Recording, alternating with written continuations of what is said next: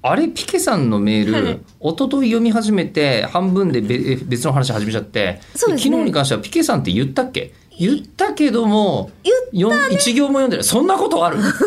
歴史上初めてか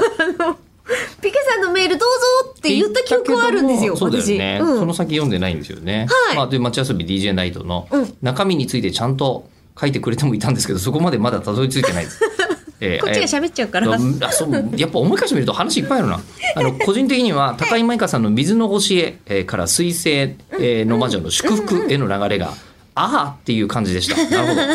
えーであのそうめんを食べながら見る DJ イベント今後機会あるかなあそうですよ白滝製麺さんがはい、コラボして。ね、あのおそうめんを用意してくださいましてですね、半田そうめんですね。半田そうめん、うんねで半田そうめんえりこさんその日食べちゃってたんでしょそうなんです。別のところで、でもそれも白滝さんのやつなんですけど。 まあだからまあいいっちゃいいんでしょ うけどもはい川っぺりにみんなと一緒に並んえーえで。ーえーえーあだからもうねえりこさんが普通に並んで食べていらっしゃったけど、そう。ええでここで、あのー DJ イベントに参加してくれた人たちには無料で提供しますよと。あれも、ええあ、そうだっ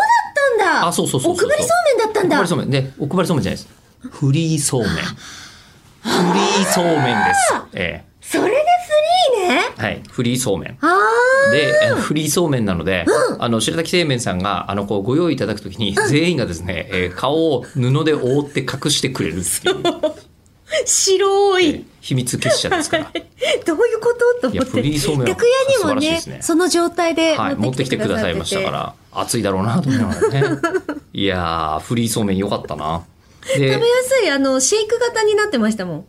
あそうそうそうそうそう、ね昔マックでサラダとか出てた時こんそなうそ感うじだそうっシたャねカシャカのみたいなねうんみたやつ。いいに出していただいてましたけども。